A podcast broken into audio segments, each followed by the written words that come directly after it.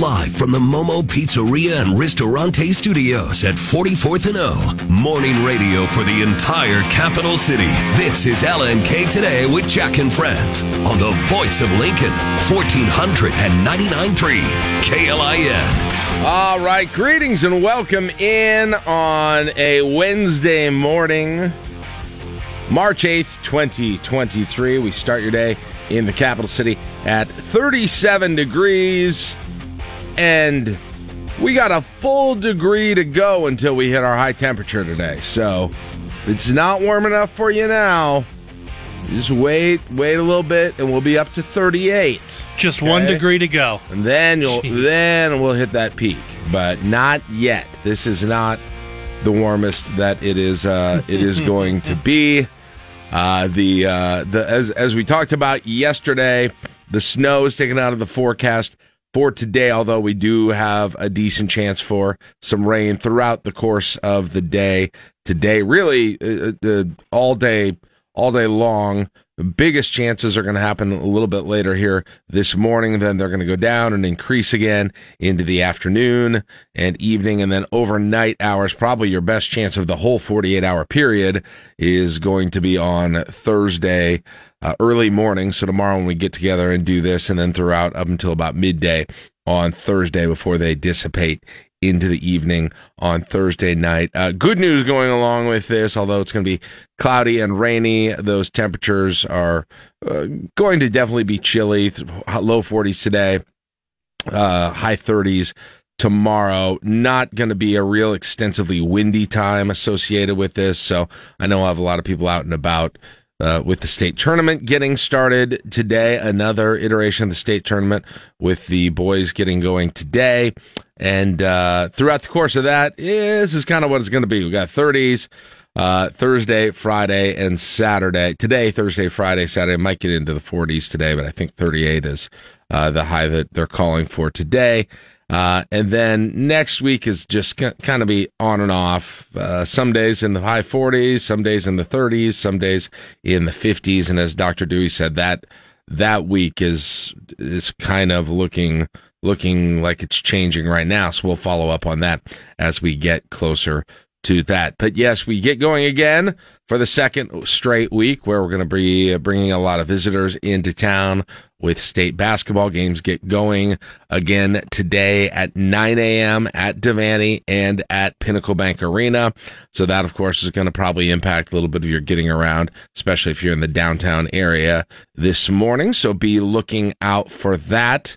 Uh, do have a do have a real Lincoln flavor to this year's boys state tournament that we maybe haven't had in a while, so that's exciting. With uh, four Lincoln teams playing over the next two days, and then a big handful of areas, you know, within that sort of that twenty mile radius, twenty mile radius of Lincoln, who are going to be playing as well throughout the classes. So excited to see that. I I I would say I this year I I know be, even beyond the uh, the teams that we follow very locally. I I know more of the kids who are playing this year in boys state tournament than I ever have before, and so uh, because of being teammates with with my son or playing against him over the last several years, and so I'm very excited about checking out some of these games and and maybe getting out there a little bit today. I'll be out at Pinnacle Bank Arena uh, in the afternoon today to watch some some Class A games and support my old alma mater as they get going today at 310 but you have north star going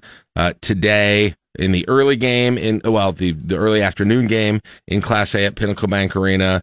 Uh, you've got lincoln east going at a little after three for the second game. And then you've got lincoln southeast playing uh, in one of the night games tonight at pinnacle bank arena for those lincoln teams. Seven forty-five. That last Seven forty-five. They're in the late, the uh, later one coming up tonight. So uh, that is uh, that is what we've got going for state tournament. So another busy weekend for that in the capital city. Uh, other things that we've got going on here on this Wednesday, getting to the Nebraska legislature, big ending a filibuster vote coming up today on the floor of the Nebraska legislature. And this is a this is a bill that has had some maybe some bedfellows that you didn't expect on this one. The bill number is 753, uh, known as the Opportunity Scholarship Bill. What this is is it would allow $25 million in state tax credits for scholarships to private and parochial schools, which is something the state of Nebraska has not done in the past.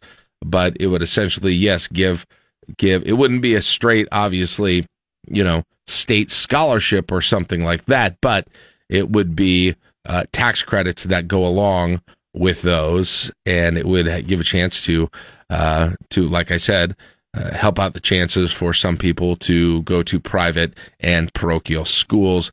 There's been some real interesting back and forth on on this one.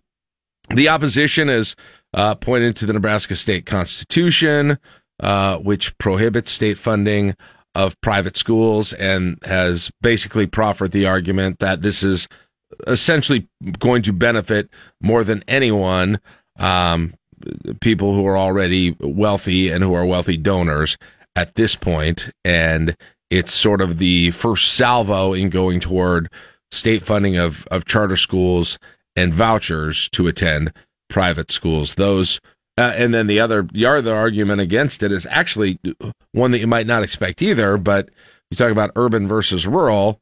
Uh, there are there are some who are opposing this who are saying, "Hey, wait, the vast majority of these private and parochial schools are in only some of the counties mm-hmm. in in the state of Nebraska. There are a lot of counties without a private school there, at all. There are some counties without a private school. Um, now, of course, when you get Caleb, of course, when you get to uh, to some parts of the state, and you could probably speak to this better than I can, even though you don't have a school in your county, doesn't mean that there aren't people from that county who would go to school another county over. Right. If the school, you know, whether it's a consolidation situation, I assume some of these consolidation situations cover more than one county, mm-hmm. uh, or it, where there are existing private schools in a county that some of their student base would be from a neighboring county as well. And so I don't know if I don't know if the counties is the best way to count it or not. It probably would be something as you know where there is within a like a 20 mile radius from every part of the state would be maybe the way to do it. But that's the that's a number that's yeah. been pointed out several times. Yeah, I mean, and even if you go the a certain radius away from from whatever that school would be, that private school, you're going to miss a lot of the state, right? Because because yeah. if there's already one not in a county, Right. Especially as you go west, those counties well, aren't little. I guess let me ask let me ask you when when you went to high school, what was the closest private school, you know, the when you were going to Loup City or that you knew people who went to? That would have been Grand Island Central Catholic or okay. Catholic. Okay. That, so about, bigger, an hour away. Okay. So in in bigger towns. So that would be one example. It's different in in other parts of the state.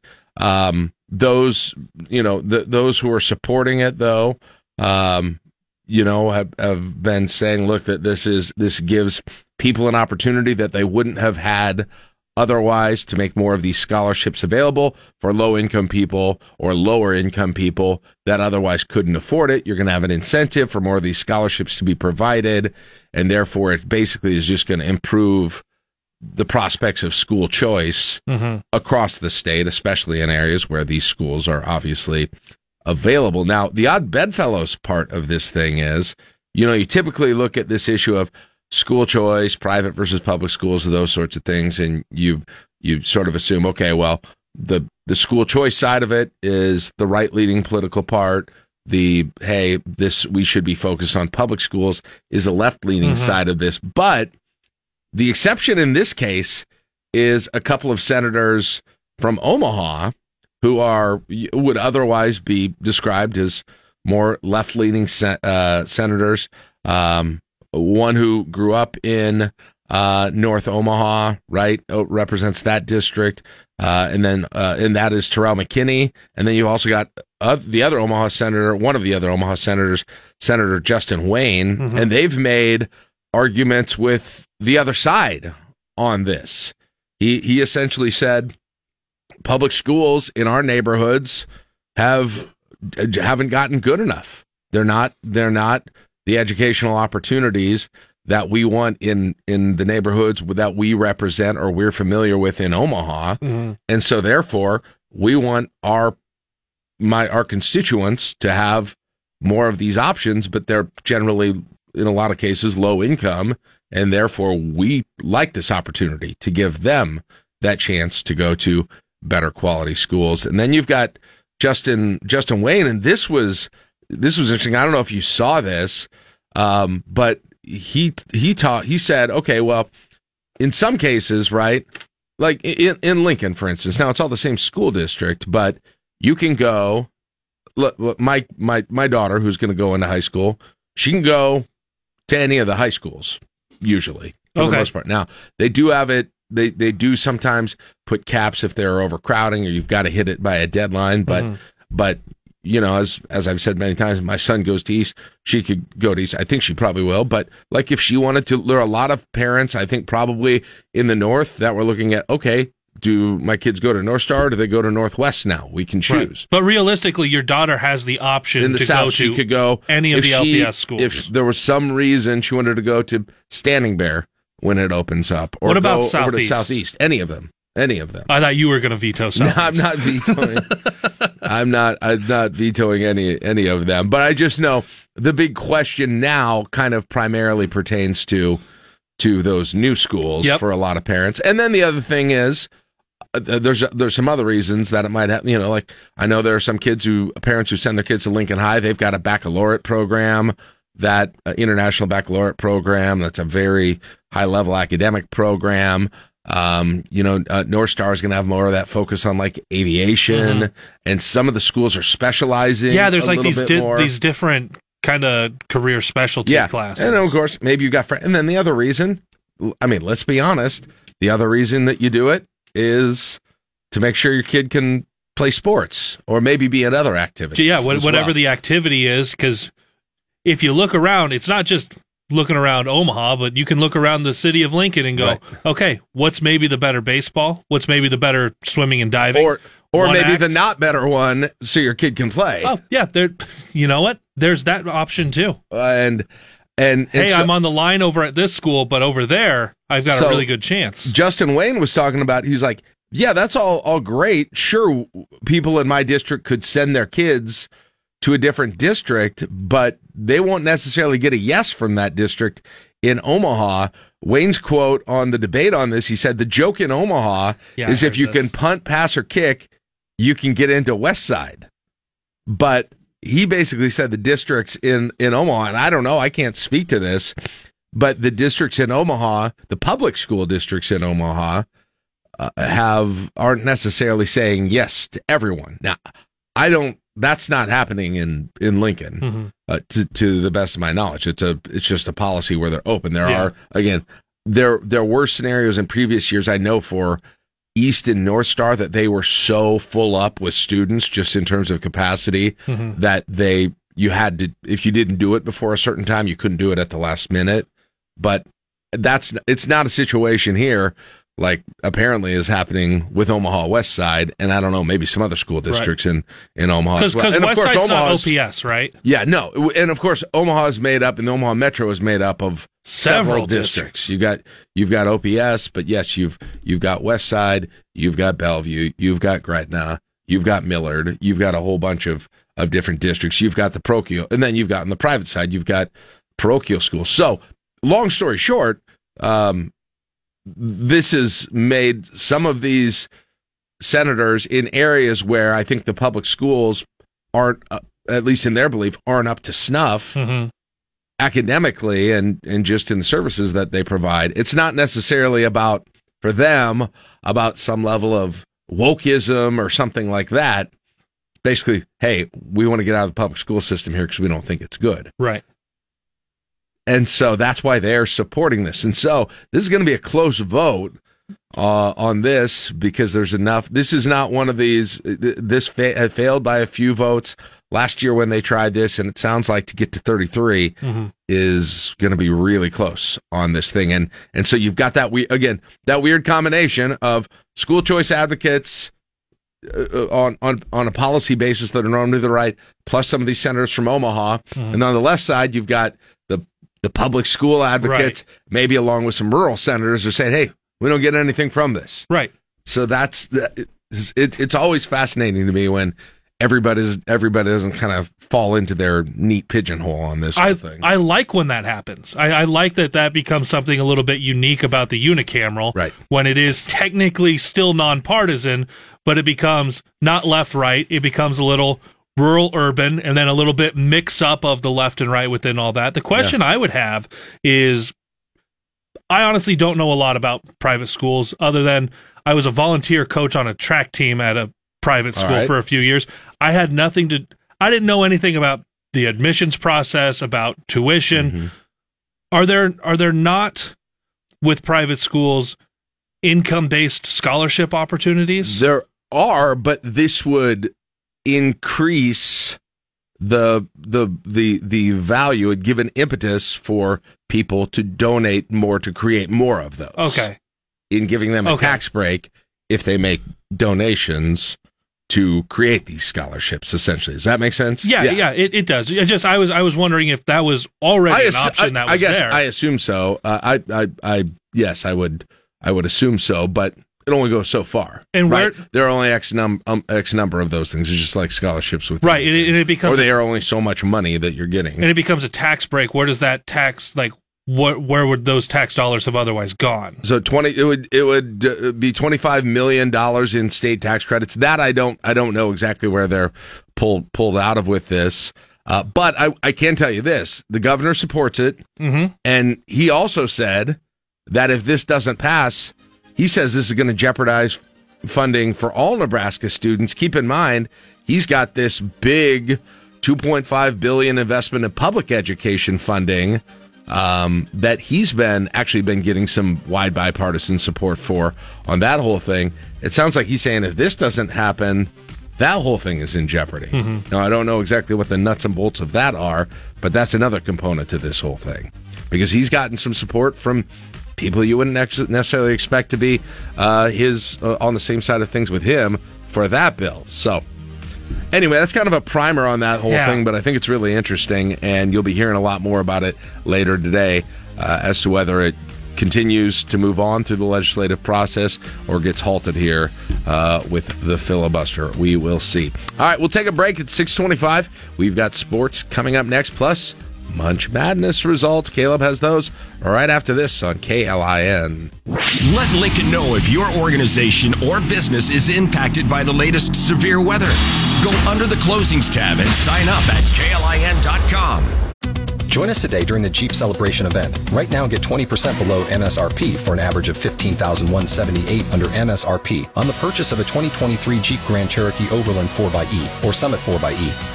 Not compatible with lease offers or with any other consumer incentive offers. 15,178 average based on 20% below average MSRP from all 2023 Grand Cherokee Overland 4xE and Summit 4xE models in dealer stock. Residency restrictions apply. Take retail delivery from dealer stock by 4-1. Jeep is a registered trademark. Purchase new wiper blades from O'Reilly Auto Parts today and we'll install them for free. See better and drive safer with O'Reilly Auto Parts. oh, oh, oh, O'Reilly Auto Parts. A look at news from both inside and outside of Lincoln and conversation on how that news affects us here. It's time for the Sound Off on LNK Today. All right, 637, and welcome back to the show. Glad to have you back with us this March 8th, 2023. Uh, yeah, a quick, quick munch madness.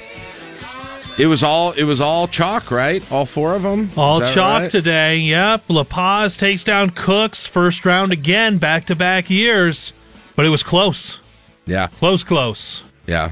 Um, yeah, we knew that that was a uh, that was a tough road for Canyon Joe's taking on Isles Yeah. in their opening matchup there. Honest Abe's and Engine House with uh, 68 and 69 percent respectively to uh, knock out Soulful Cocina and Motor Food. So Northeast bracket so far, yeah, it is uh, not a lot of not a lot of upsets right there. That that you, was you went four for four in those, by the way. Yeah, those were the one. The one that I wondered about was La Paz and Cooks. Mhm. That was the one that gave me a little bit of pause out of those. Uh, but I do want to shout out. It gave you a little La Paz. Yeah, it did it gave me. I took a little little pause.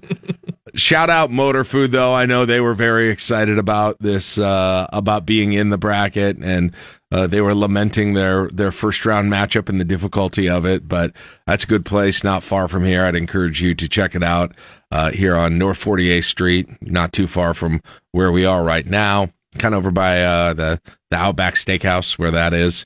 If you're if you uh, want a new place to go, but yes, please continue to patronize even the places that uh, especially the places that are yeah, out. espe- especially the places that are that are out. Keep them on your lists. If you're if you are trying to go to all the ones that you haven't gone, keep going to those. Tell us that you're still hearing us talking about them on the air because that's what we would love to do. And these uh, these food trucks again, you've got three of them in that northeast region that are new, never been in the field.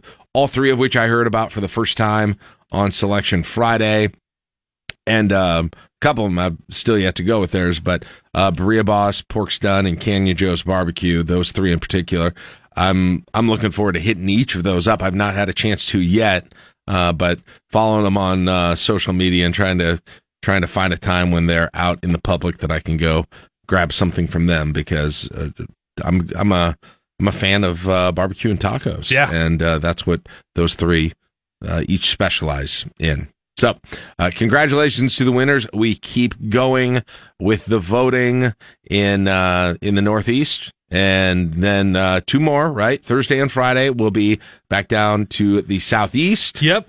And then we are done with round one. We'll give you the final results on Monday. A reminder go to KLIN to vote, KLIN.com, I should say, to vote. Still getting some people who are wondering on how to vote. Go to KLIN.com. It will be one day per four matchups, so you can you can kind of figure out where your matchup is going to be that way. The next two, the southeast, the top half of it is going to be tomorrow. The bottom half of it is going to be uh, on Friday. You can check out your Lincoln mattress and furniture bracket to uh, kind of time that out, and then go back up to the top left side, and we will have. Are we going to do four a day? I think it, on- I think it goes to two goes a day. to two a day on Monday. So just count down by twos um, on the second round on your Lincoln mattress and furniture bracket, and you can figure it out. It's good to have I'll get that you an answer on that. I'm I'm pretty sure that's what we do All right. though. Yes. So that is the plan. Hey, I have not mentioned this yet uh, enough this week. Usually by now we've uh, we've been hitting this pretty hard, and, and just for whatever reason we haven't this week. But we do have a theme for this request line Friday with state tournament starting again today, and of course the girls having their state tournament for basketball last week.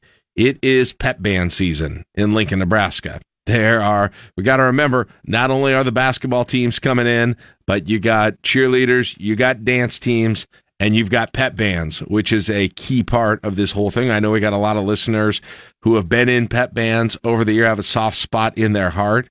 And so we are going with your favorite pep band songs.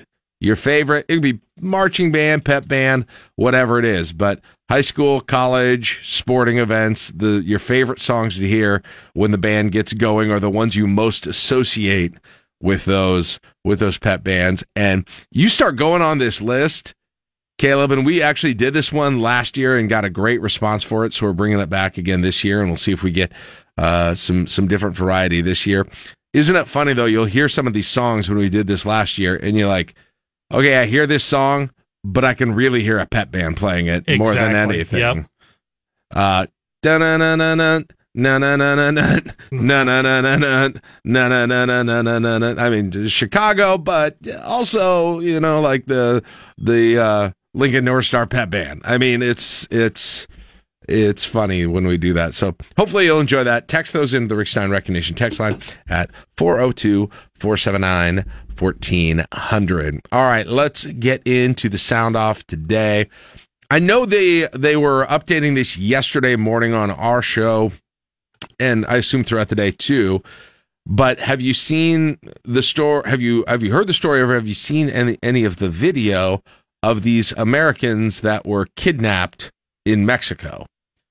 So essentially, the story of this is, and, I think this is probably more common than maybe some of us realize um, in terms of crossing the border for this. But there were some families, uh, or was a, a, a person and some, I don't know, friends or family that went down uh, to get a, a tummy tuck in in Mexico. And a lot of these surgeries that you can get, tummy tuck, bariatric surgery, some of the plastic surgeries, bottom line is they are way, way cheaper hmm going to Mexico to do them. And so people will do this. I've heard stories of people doing this. Now, there are concerns that go along.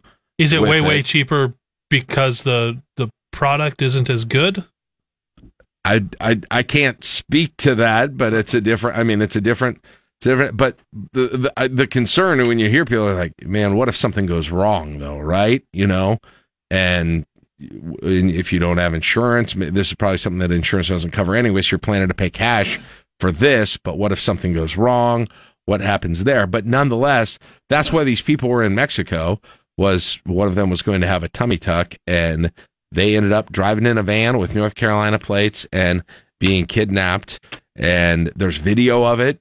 And now we have learned very bad news about some of the people who were involved. Two of the four kidnapped Americans are recovering in a Texas hospital. The bodies of the two who were killed remain in Mexico and will be brought home to the U.S. after forensic examinations are completed. Latavia Washington McGee and Eric Williams were rescued from a shack on the edge of Matamoros, a Mexican border town, and whisked by ambulance back across the U.S. border on Tuesday. Their friends Shaeed Woodard and Zindell Brown were found dead at the same location. The four had apparently crossed the border for McGee to get cosmetic surgery. Officials believe they may have got lost and then been mistaken by members of a drug cartel for rogue drug runners.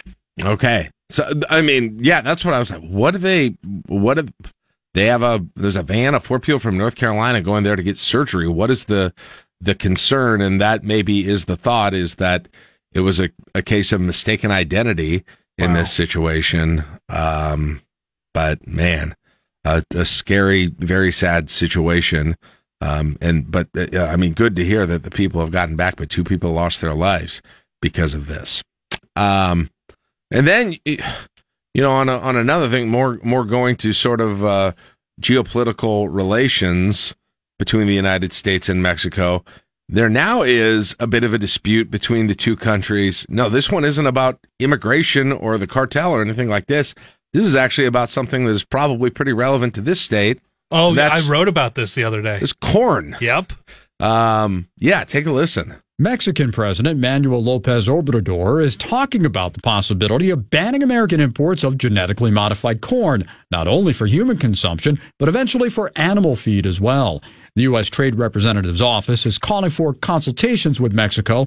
They say the dispute could threaten to disrupt billions of dollars in agricultural trade. Lopez Obrador says we still have a month before the issue would be brought before a panel under the U.S. Mexico Canada Free Trade Pact. Mexico argues GM corn could be harmful to those who consume the animals raised on it, though there's not much evidence indicating that. Tom Rigotti, Fox News. Anything to uh, to add to that from writing that up, Caleb? Not really. Obviously, Nebraska's representatives were not happy. That that that's Sure. when where I first saw it was uh, were the statements that came in. I believe from uh, I know Senator Fisher was one of the statements that had come in, but yeah, they are it'd have an they are, they are challenging Yeah. it. Yeah, I'm sure it would have it'd have a significant impact here. Uh, and then I guess when we're staying with with foreign relations now, a couple weeks ago it was spy balloons, right? And or or whatever they were. I guess we never get to know what the ones shot down over what was it, Lake Huron and the Yukon and Alaska. I guess we never quite know exactly what was happening with those. Just just, just couldn't find. Just them. gonna leave them. Couldn't get to them. Uh, but how about this? Now there is a thought among authorities in the United States that there is another way that the Chinese government is spying on specifically on commerce and trade in the United States and what's going in and what's going out. They're used to transport containers from the ship to the shore. By the way, she didn't say it at the beginning, so I'll say it. This is dealing with cranes. You're dealing with cranes. Take a listen to this. They're used to transport containers from the ship to the shore, and the concern is that those that are made by a Chinese manufacturing company called ZPMC are being used to spy on us. So reportedly, some national security and Pentagon officials have gone so far as to compare these cranes to a Trojan horse. While they're inexpensive, they contain sophisticated sensors that can register and track containers, prompting concerns that China could capture information about material being shipped in or out of the country to support U.S. military operations. Responding to those claims, unsurprisingly, a spokesperson for the CCP said, quote, that claim is entirely paranoia and meant to mislead the American public. Here we go again. I'll say this: if they were doing that, that's genius. like that, Build, build, building cranes that are uh, basically spy machines. building spy cranes. Yeah, uh, spy cranes in terms of taking a look at the payload that you're taking on and off ships. Interesting. Do you all know why Americans are probably most mad at that? We didn't do it first. Maybe. Maybe. Uh, all right, other things. The interest rates, talked about this a lot over the last year. Interest rates sounds like guys we're still not done Oh, with the interest rates going up. Interest rates could be going up again by more than a modest one quarter of a percentage point. Federal Reserve Chairman Jerome Powell says the softening trends of the economy appear to have partly reversed in hiring, spending, factory production, and inflation. The historical record cautions strongly against prematurely loosening policy. We will stay the course until the job is done. Powell also speaks to the House Financial Services Committee on Wednesday. It's his last scheduled public remarks before the Fed's next meeting, March 21st and 22nd. Ginny Cosola, Fox All right, News. so we got another month or so before they decide, but essentially, to to put that in simpler terms, things are going better, slightly better, and they're afraid we don't quit too early while we're starting to see the movement that we want to in the economy. Well, not seeing the movement that might have be sort of antecedent to raising the interest rates when it comes to the economy, and are seeing the impact that was intended by the interest rate changes in inflation. Mhm. And so there's a, you can't. One of the problems is if you stop too early, you can send that back going again. So uh, it looks like a little foreshadowing about what might be happening in the end of March for interest rates. Talked about this yesterday. Big vote in Oklahoma yesterday. Only one item on the ballot in the Sooner State, and that was the legalization of recreational marijuana. We talked about this quite a bit yesterday, and sort of the, the this wondering if this is, would be a harbinger for how this might do in similarly situated states. Well, now we know how it would do there. The question was the only issue on the ballot Tuesday. It would have legalized pot for those over 21. Oklahoma would have been the 22nd state to allow recreational marijuana use. The question was opposed by various religious groups, law enforcement, and prosecutors. They argued legal marijuana would harm children and lead to more crime. The state, however, already has one of the most robust medical marijuana programs in the country. Chris DeMeo, Fox News. Okay, uh, what he didn't give you the bottom line on the story. When he was saying would have, does that tell me that they did it, not pass It did fail. Yes. Um, I'm going to get the pre- the uh, numbers here for it um, real quick here and see what it is. Um, but yes, Oklahomans uh, did vote again. Uh, vote against this. Uh, overwhelmingly voted against it. 61.7 percent to 38.3 percent. Okay. And so I they I believe they join uh I believe they joined South Carolina or excuse me, South Dakota in states where it did go on the ballot and did not have success Mhm. with a voter initiative there. And so as we talk about policy sort of changing on this issue, maybe not quite as fast as we anticipated that it would in terms of recreational marijuana, just essentially having success on all these state ballot measures. And because it does, it, it does make you wonder if it went to Nebraska, how would that do in Nebraska? The thought is medical marijuana would pass. We Mhm. don't know for sure, but I know there's at least a thought among people who watch this closely that that would happen. But I think recreational, at least in states of a certain political ilk, still has a way to go before people are ready to say Would thumbs up to it in a state like Oklahoma, and I would say probably Nebraska as well. Would Nebraska do you think have more than 38% or less than 38% Um, voting for recreational marijuana?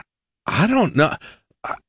38 seems low. Like I would have thought, but I don't. I also don't see Nebraska as being more. uh, 38 sounds low just on its face, but I feel like Nebraska would it would be even lower than Oklahoma. Maybe I'm wrong about that.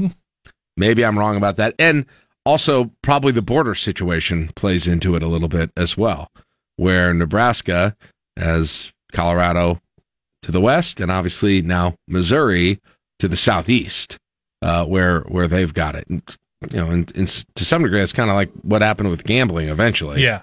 you were you were seeing that other places had it. It was still happening.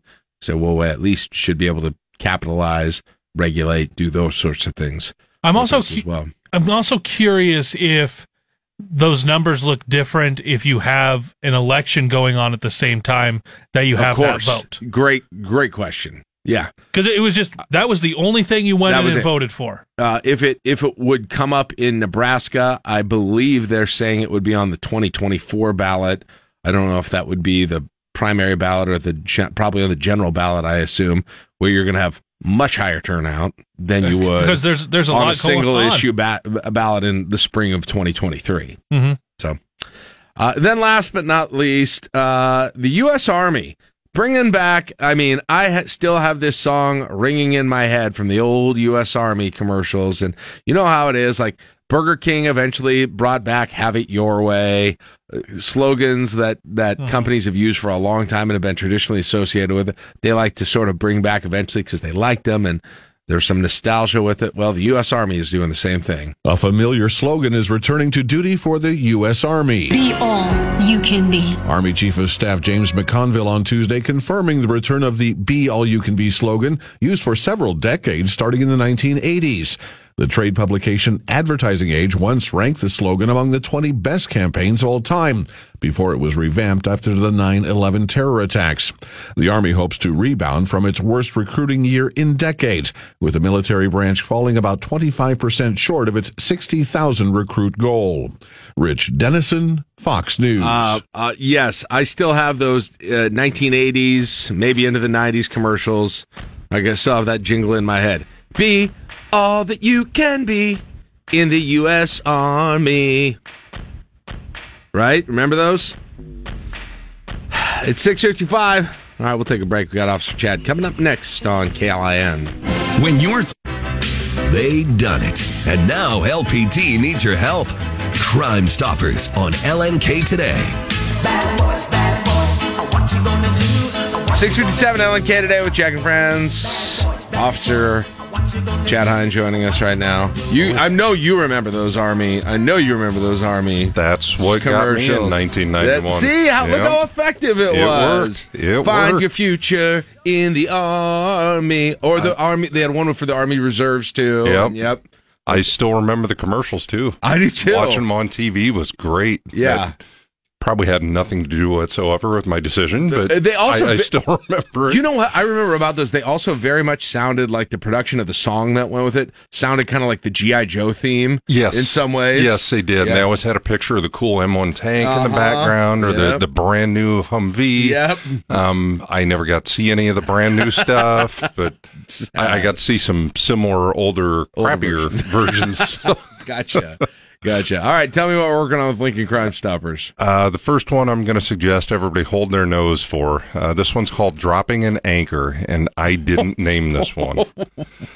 This one happened on the 18th of February. Walgreens 13th and O reports a male pictured above entered the store, went to a back area where he left a uh, unwelcome, let's call it a surprise. Oh my god! For employees to find, and then I understandably promptly left the store, but didn't bother to clean up after himself. Um, kind of gross. Yeah. Yeah. Uh, the next one is Slow Your Pull.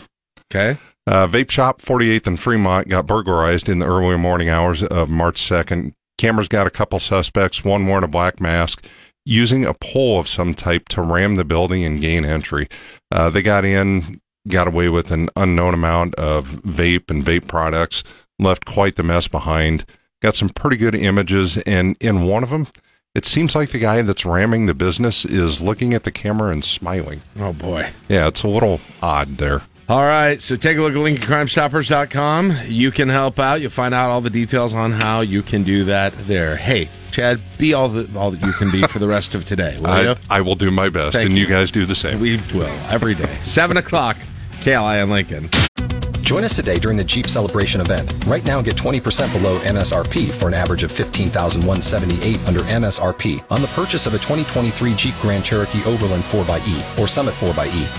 Not compatible with lease offers or with any other consumer incentive offers. 15,178 average based on 20% below average MSRP from all 2023 Grand Cherokee Overland 4xE and Summit 4xE models in dealer stock. Residency restrictions apply. Take retail delivery from dealer stock by 4-1. Jeep is a registered trademark. Oh, oh, O'Reilly. You need parts? O'Reilly Auto Parts has parts. Need them fast? We've got fast. No matter what you need, we have thousands of professional parts people doing their part to make sure you have it. Product availability. Just one part that makes O'Reilly stand apart. The professional parts people. oh, oh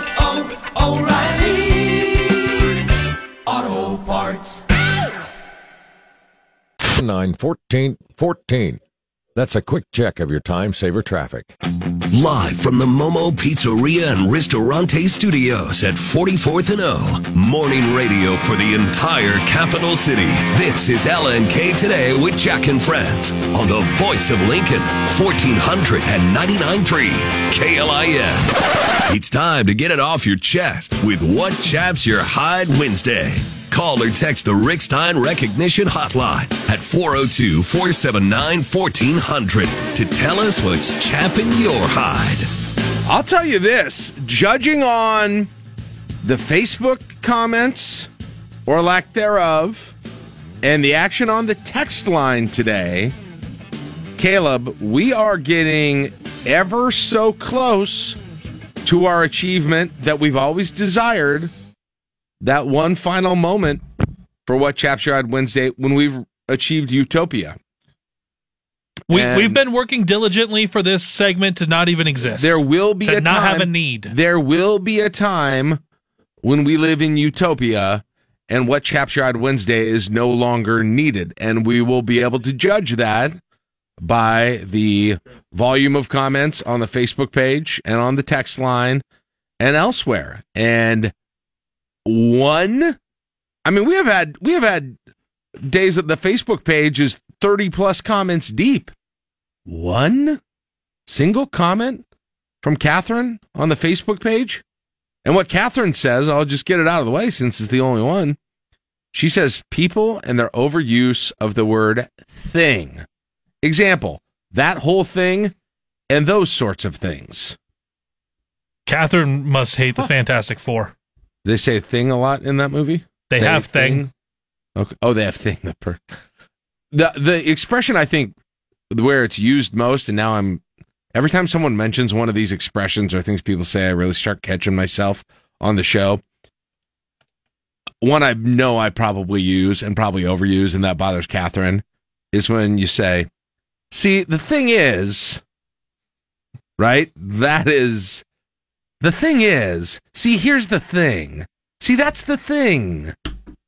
Sorry, Catherine. I'll try and I'll try and cut back on those, like I have been also trying to cut back on moving on on drive on uh on the morning drive.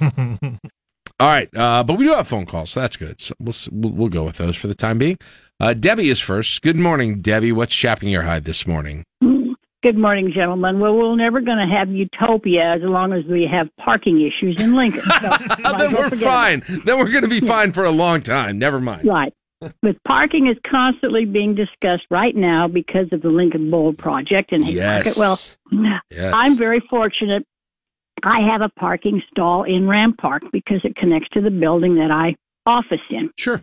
But occasionally I will park out front if I'm going to just run in maybe for an hour or something and then have to get my car. I don't want to get in and out of the garage. Mm-hmm.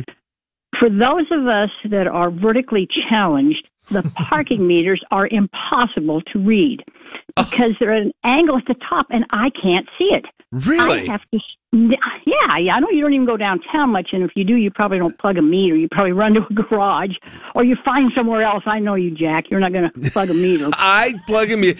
I, I, I'll tell you my meter, chaps, after you finish yours. But go ahead. Yes. So I stand up on my tiptoes, and I can just barely see it because it's at this strange angle. And then if the sun's on it, you sure can't see it because it totally blocks it. I'm wearing my sunglasses. Well, it, it distorts the coloring. I take my sunglasses off. I still can hardly see. And I thought, this is the most ridiculous thing I've ever encountered. So you put the, you know, if you got some, if you got some coins, fine. Right. Put the credit card in, fine. However, I have no idea how much time I have on it because I can't read it because I can't see it. You uh, l- listen. If you ever get a ticket, I will. I will go back into my. Uh, I'll jump out of retirement from the legal field, and we will appeal that ticket because you were not able to read the parking meter. And I'll do a Perry Mason type thing, and we'll win the whole thing.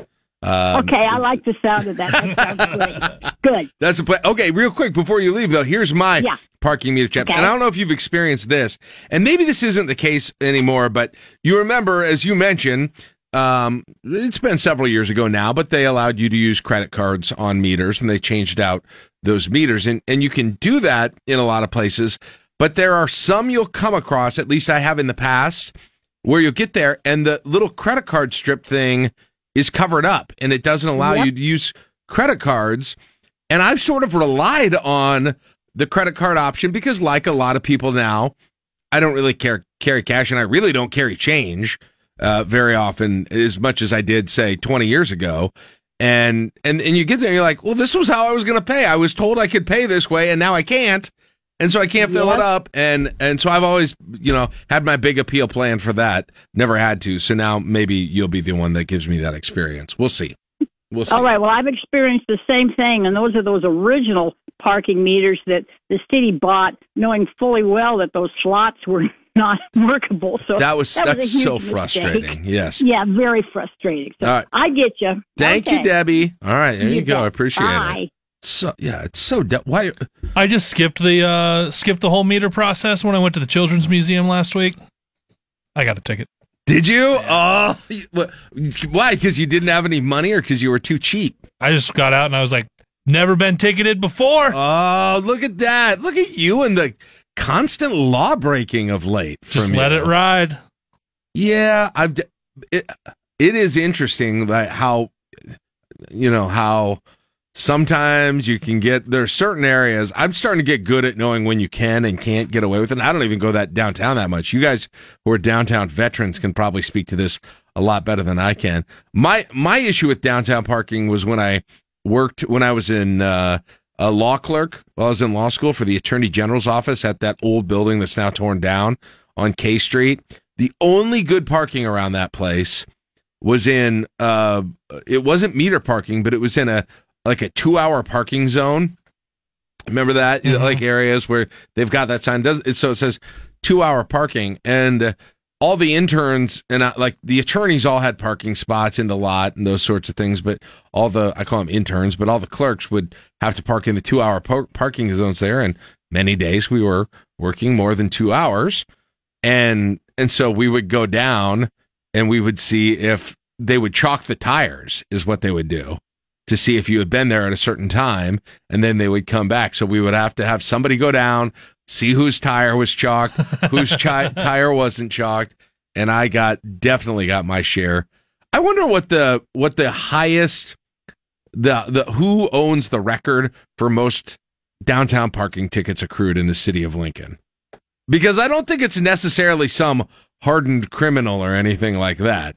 It's probably just someone who constantly tries to beat the game. Probably somebody who works downtown, Mhm. probably tries to beat the game. I would love for the city to release that information to me and find out just who that person is.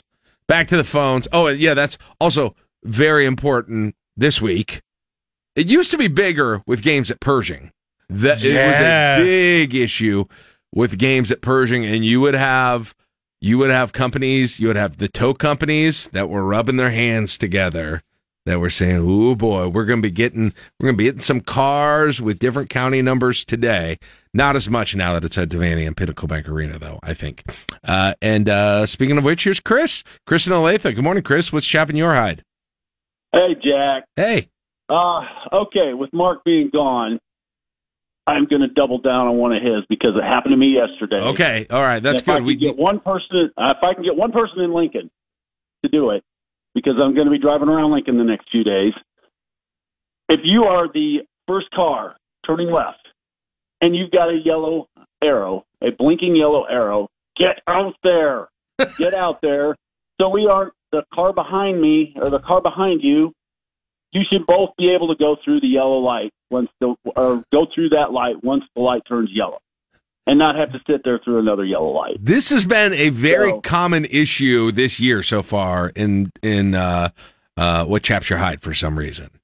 Yeah, we weren't in a big hurry yesterday, but we're sitting at this light and the car in front of us, yellow light, all kinds of traffic coming the other way, and we're sitting there going, "Get out there so we can use this yellow light." And no, they don't. So there we are having to sit through an entire another light. So people do it. Yeah. So uh, Exactly. anyway, that's all I got. And good luck to your Spartans today, Jack. I hope to see them Friday night. I will be there if they're there, whether they're or not. But I hope. Yeah. Are you are you And, here uh, for are you are are you here now or are you coming later? No, I I couldn't get there today. I've got an obligation tonight, Okay. so I am heading there tonight after my obligation. So I'll be there for the rest of the Are you are you going to Devaney or PBA tomorrow or both? Uh, probably PBA. Okay. Brother is refing at at PBA tomorrow, so I'll go to that. And then uh, Which game so I know who to heckle? uh, he's got the uh, 1045 uh, D2 game Okay. at, at PBA. Yeah. All right, there you go, Caleb. You got it now. He's a guy, he's a skinnier version of what looks like me. Remember what I look like. So, um, anyway, uh, Cool. yeah, go them and go Huskers for the weekend. All right? Absolutely good. Hey, uh, hopefully I'll uh, hopefully I'll run into you maybe on Friday. Have a good one. All right. You bet. All right, you too. There you go, Bye-bye. Chris in Olathe. Yeah, I got a, a, a on a random note on that. I uh, so I I'm going to be I may be doing Caleb, but maybe doing some TV for Friday. All at the state tournament. But I basically have been brought on at at News Channel Nebraska as their Lincoln expert because a lot of their guys uh, and and and Do you call Mike Flood boss yet? no, I don't. I, I don't. I don't. Part-time I don't see him in my day to day there. Andy? when I, when I when I do that, but they uh the they bring me in for the Lincoln games Yeah. because I see more Lincoln basketball than a lot of their guys do. They're all over the state, and so. But it all rides on whether or not you're going to see me in the gold jacket Friday at Pinnacle Bank Arena on Friday night. All depends how North Star East and Southeast do. So if we get uh, if we get Lincoln teams in both of them, I got two games. If we get Lincoln teams in one of them, I got one game. And if we get them all knocked out today, I'll be uh, I'll be staying home on Friday night. I, I put a few in the prep page for you real quick. Okay, let's go. Will you go ahead and read them if you don't mind? I don't. Um, so I- Johnny Cadillac says, "What chaps my hide? I finally passed Caleb in the broadcast house Munch Madness brackets yesterday, just to turn around and he get passed by him the very next Oh. day." Said, uh, "Plus side, at least I can say." Uh, even further, that it's paid off having visited all 64 the, last year and 10 new ones this year so far. he's on. A, he's almost over halfway through with this whole thing already. Bec- Becca says, when I can't find the Facebook KLIN page to post my chap and 100% agree with Debbie, I can't read those meters either. Yeah. That okay, Canva. It's uh LNK today with Jack and Friends Facebook page, by the way. Yeah. Facebook.com slash LNK today. Chicken Or Rich says, the thing that chaps me is that thingamajig thing when people have a thing about p- things people say. Yeah. All right. Uh, Gryffindor Steph says, Jack, quit trying to change up your verbal transitions during morning drive. You're starting to chap me now. Reminder of my original chap on this subject. Someone's chap throws off Jack's awesome regular verbal cadence during the Five Things morning drive segment. Don't mess with success. Moving on. I can't make I, I can't make everybody happy. Uh, what do I do? What do I do? Uh, OG, Maybe I'm just silent, and everybody will be happy with that. OG Steven says coming out to a flat tire on my car this morning. Oh, that's bad. Dan says back to back midterms. Mosh Pit Chad. Last one here says work computer updates that inevitably make things work 20% worse than before the update. Quit fixing things that aren't broken. Yep. Yep. All right, we got you all. That is what chaps your hide Wednesday. If you want, you can keep texting them in. We might uh, throw them in throughout the show. And since none of you posted on Facebook, I, I guess you can keep doing that too. Facebook.com slash LNK today. Like it, like it, like it, like it. Okay. And then it'll show up in your feed. But apparently only if I post it. This is how stupid. At like a Facebook is. very specific time. This is seriously the last two weeks I've posted it earlier. I posted it more between one and two instead of between four and five. And it seems like every time I post it between one and two, nobody sees it. Between four and five, we'll get 30 comments on the whole thing. God, Facebook is annoying. All right. There you go. That is uh that's it for what chaps your hide. Today we'll take a break. Caleb's got sports and Northeast region Munch Madness results. That's all coming up next. You listen to LNK today with Jack and Join us today during the Jeep Celebration event. Right now, get 20% below MSRP for an average of 15178 under MSRP on the purchase of a 2023 Jeep Grand Cherokee Overland 4xE or Summit 4xE. Not compatible with lease offers or with any other consumer incentive offers. 15,178 average based on 20% below average MSRP from all 2023 Grand Cherokee Overland 4xE and Summit 4xE models in dealer stock. Residency restrictions apply. Take retail delivery from dealer stock by 4-1. Jeep is a registered trademark. Oh, oh, oh, O'Reilly. You need parts? O'Reilly Auto Parts has parts. Need them fast? We've got fast. No matter what you need, we have thousands of professional parts people doing their part to make sure you have it. Product availability. Just one part that makes O'Reilly stand apart. The professional parts people. Oh, Oh,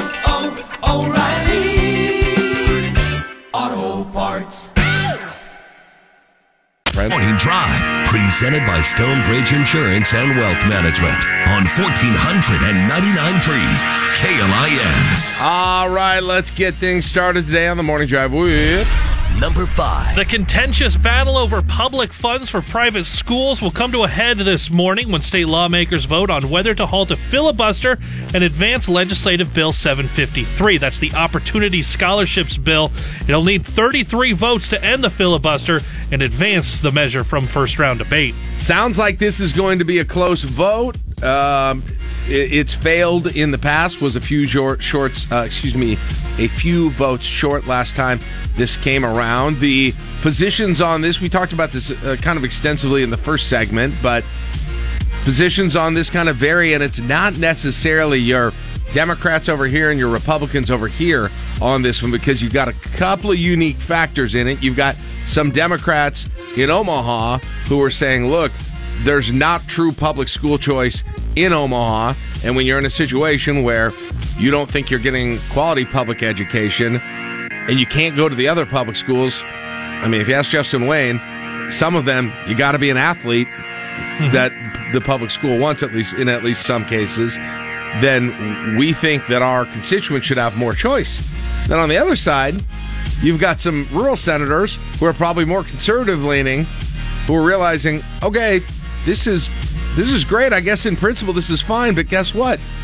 We don't have any private schools that are particularly close to our constituents. Yeah. And so this is going to benefit Lincoln, Omaha, Grand Island, Kearney, mostly. There are obviously some other mm-hmm. places and counties that have them. And so that's what makes this one a little bit different than maybe, say, these other really hot button items are going to be close. The abortion and the, the gender issues ones and those sorts of things is you got a little bit more crissing and crossing on this one. The governor supports it, and he says that if this doesn't happen, and essentially what it would be is a a, a, a tax benefit to those who donate to create scholarships to private schools. It's not the state giving money directly to private schools. It's basically incentivizing providing scholarships for private schools and, and just for private schools where you have to pay tuition, of course.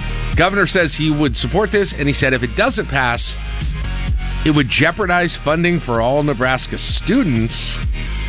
Now, exactly what that means about if and how it would impact his big proposal for economic funding, which, by the way, has gotten decent amount of bipartisan support as well, isn't quite clear on this. That's two point five billion dollars uh-huh. on that one. Um, and so I don't know what the moving parts there exactly are, but this will be very interesting. One thing I didn't know Nebraska and uh, Nebraska Examiner had a had a good piece on this, but at, at the end of it, they mentioned this that Nebraska and North Dakota are the only two states in the nation that do not offer currently offer public funds for private schools. This again would be a tax credit for donors contributing to scholarship programs Mhm. for those public schools. And there's a bit of a constitutional argument that's being had here. Is this is this is this violative of the Constitution, which would not allow state dollars to go to public schools? Is just put in a middleman? Is that is that relevant? We'll see. It's a uh, it, it's a very interesting it's a very interesting issue, and and I wonder honestly exactly what the the true impact is going to be on this thing if they would do that. How how big, how many more students are going to be able to go to private schools that wouldn't have been able to or wanted to had this not been passed? And I don't have the answer to that. You might not know it for quite a while too, and I don't know that determines your position on it. But I am I am kind of curious of what kind of an impact this has um, on, on that situation. It's just it's another one of these things where everywhere in the state, it's sort of like a one size fits all thing. Just doesn't work in a lot of cases in this state. Yeah. You know, They're- they're- well, I mean, we've they're- come up with that with the with the constitutional carry bill. We've come up with that in other, you know, in in other bills as well. Sometimes it's it's it's just things are so different in North Omaha than they are in Cherry County that that it's uh, it's it, I mean you're talking about totally different things in those situations. Mm-hmm. Right. With a I mean, like this. just where I grew up, it was you had the one one public school in town. That was it. If you wanted to go somewhere else, living in the exact place that I lived, you had to go 20, 30 miles north. Actually, about 20 miles in any direction except due west. And, then would that be a and those were all another still public school? All still public schools. Yeah. To to get to the nearest, if I wanted to go to a private school, which would have uh, from there been either Kearney Catholic or Grand Island Central Catholic, was about an hour away. So there are swaths of people in the state that this is fully irrelevant to. Yeah, for the most part. Now you'll you'll get to some small towns where you've got like Elgin, where they got Pope John, right? Right.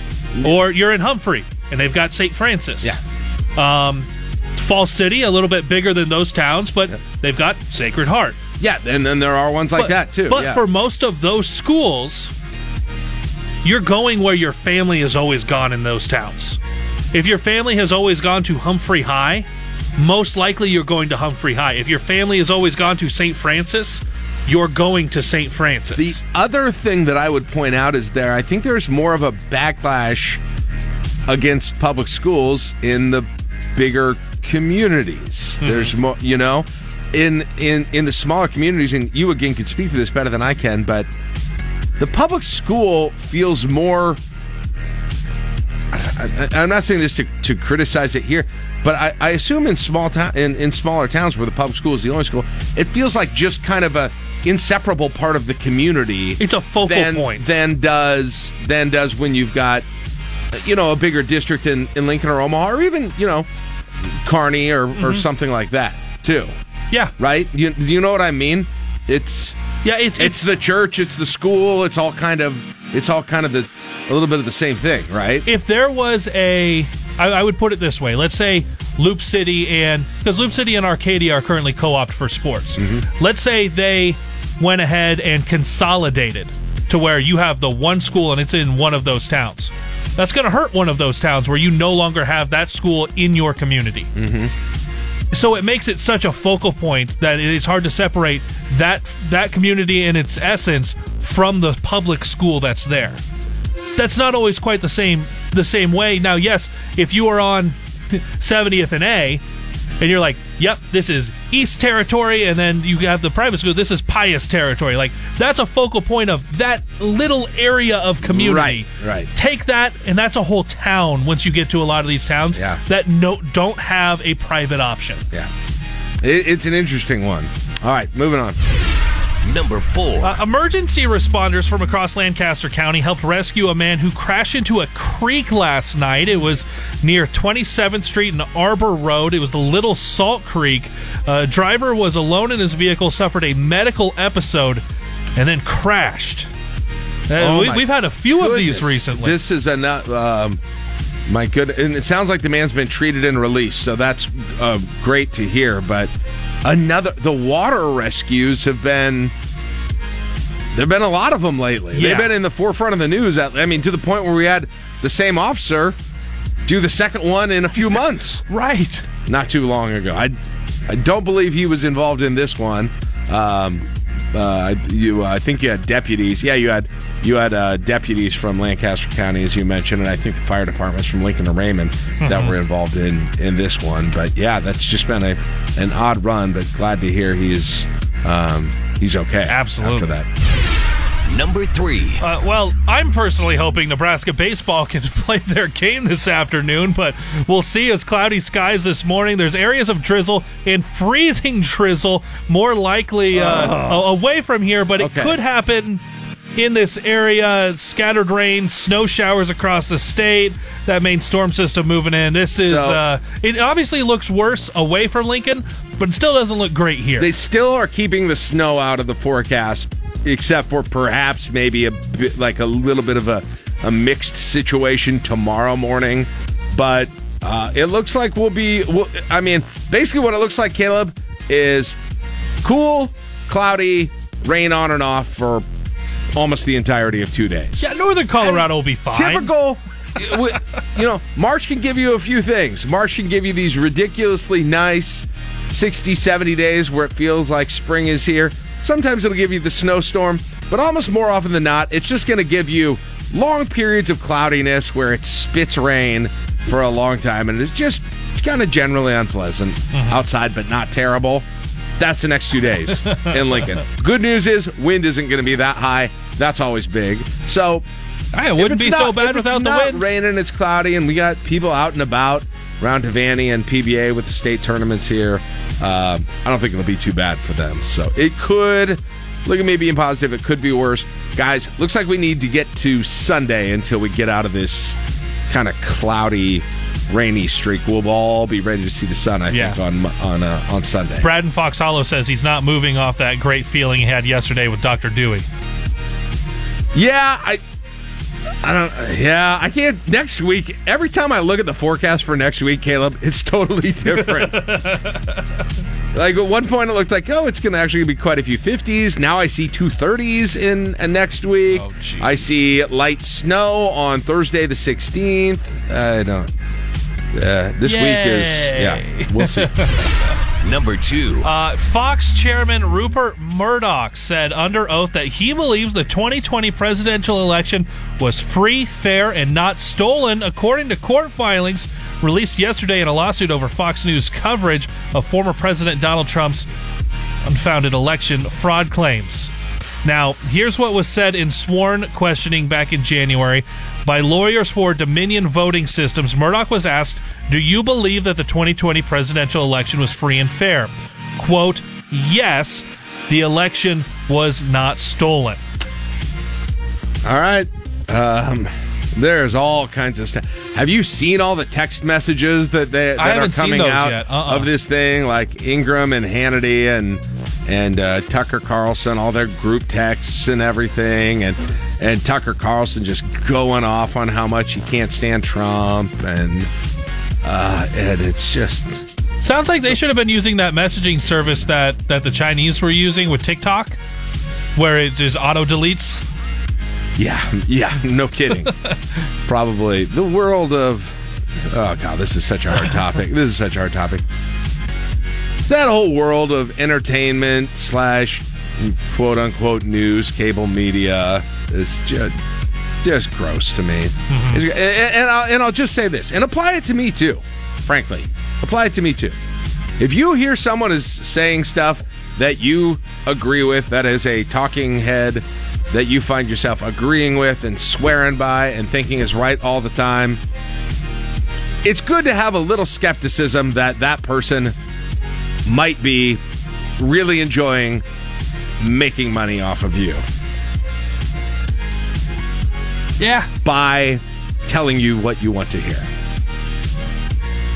That's all I'll that's all I would that's all it's something that's good for me to remember. It's something you should I suppose remember with me, although I back I back off so much as trying like infusing a ton of of political opinions and hot takes on this show, uh, even from maybe, maybe where I was in the past. That I don't know if it'll work that well there, but have some. sk- There are grifters out in the world there of media.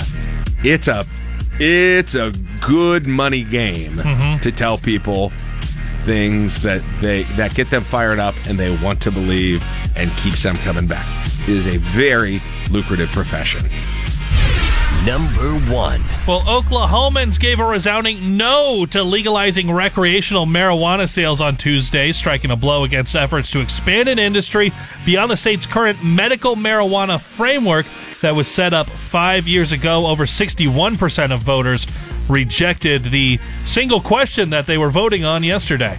Kind of got beat down, didn't? Yeah. In that whole thing. Uh, and it, it's relevant here because there is some suggestion that a similar petition could be coming, petition and voter initiative could be coming to Nebraska in 2024. Those who have been advocates of medical marijuana have indicated that, hey, the next step on this, if we can't get it done through the legislative process, is to go to ballot initiatives, and eventually you're going to have a group that is also going to want to go for recreational marijuana, perhaps because you would have more support and more money coming in from groups if you went for recreational because there's just a whole lot more money to be made there. Yeah. By people. But maybe this dampens the spirits about whether it could happen here. I'm not sure how much. I'd, I'd be interested in a, more of an analysis in how similar Oklahoma and Nebraska are politically. They're both red, Yeah. right? I would say either way for Nebraska, whether it is recreational or medical, it just has to get to the ballot first. Yeah, that's true. It just has to get to the ballot, and then we can actually start to gauge where is that feeling. If I had to guess, if I had to guess, and this is a dangerous game to play, if I had to guess, if medical got to the ballot, it would pass. If recre- in Nebraska, if recreational got to the ballot, it would not pass, and it may even be. I mean, this was a blowout. Mm-hmm. This was not. This was not particularly close. So, uh, all right, moving on uh, to the end of the segment. That's it. Yeah. Join us today during the Jeep Celebration event. Right now, get 20% below MSRP for an average of 15178 under MSRP on the purchase of a 2023 Jeep Grand Cherokee Overland 4xE or Summit 4xE. Not compatible with lease offers or with any other consumer incentive offers. 15,178 average based on 20% below average MSRP from all 2023 Grand Cherokee Overland 4xE and Summit 4xE models in dealer stock. Residency restrictions apply. Take retail delivery from dealer stock by 4-1. Jeep is a registered trademark. oh, oh, oh, O'Reilly. You need parts? O'Reilly Auto Parts has parts. Need them fast? We've got fast. No matter what you need, we have thousands of professional parts people doing their part to make sure you have it. Product availability. Just one part that makes O'Reilly stand apart. The professional parts people. oh, oh, oh O'Reilly. Auto Parts. Call the traffic hotline 402 479 1414. Keeping you moving with time saver traffic. I'm Chris Lofgren.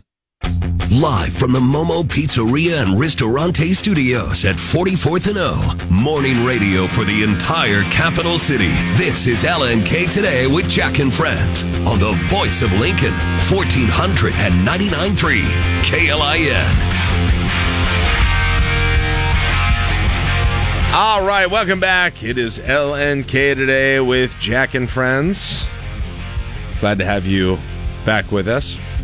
I think we may be hearing from Lincoln Symphony Orchestra still today. They got a they've got a uh, this is cool. They got uh, the LSO goes to Tatooine concert coming up Saturday night. Uh, so if you're a if you are a Star Wars fan, uh, either aggressive or casual Star Wars fan, or you just love good movie movie music, their concert coming up Saturday night, 7:30 at the Lied Center for, for, for Performing Arts will be for you uh, because they are featuring selections from all of the trilogies. Um, so they're going to you, you, the early one, the the 70s and 80s.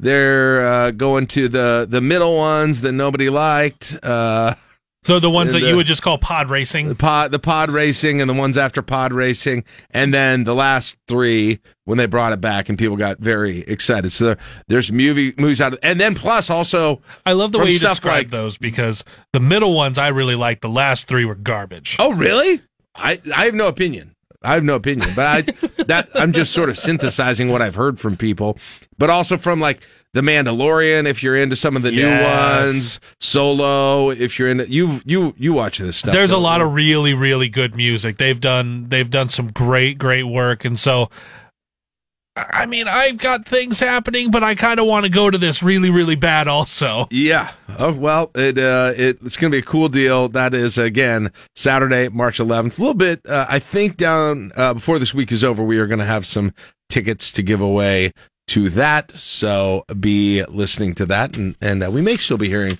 uh, a little bit more from them on that here during this show. So hang on for that. But in the meantime, we haven't really had a chance yet, Caleb, uh, to discuss what happened with the Munch Madness uh, Lincoln Mattress and Furniture Company bracket, all brought to you by University of Nebraska Federal Credit Union uh, during the results that you just put out about 45 minutes ago.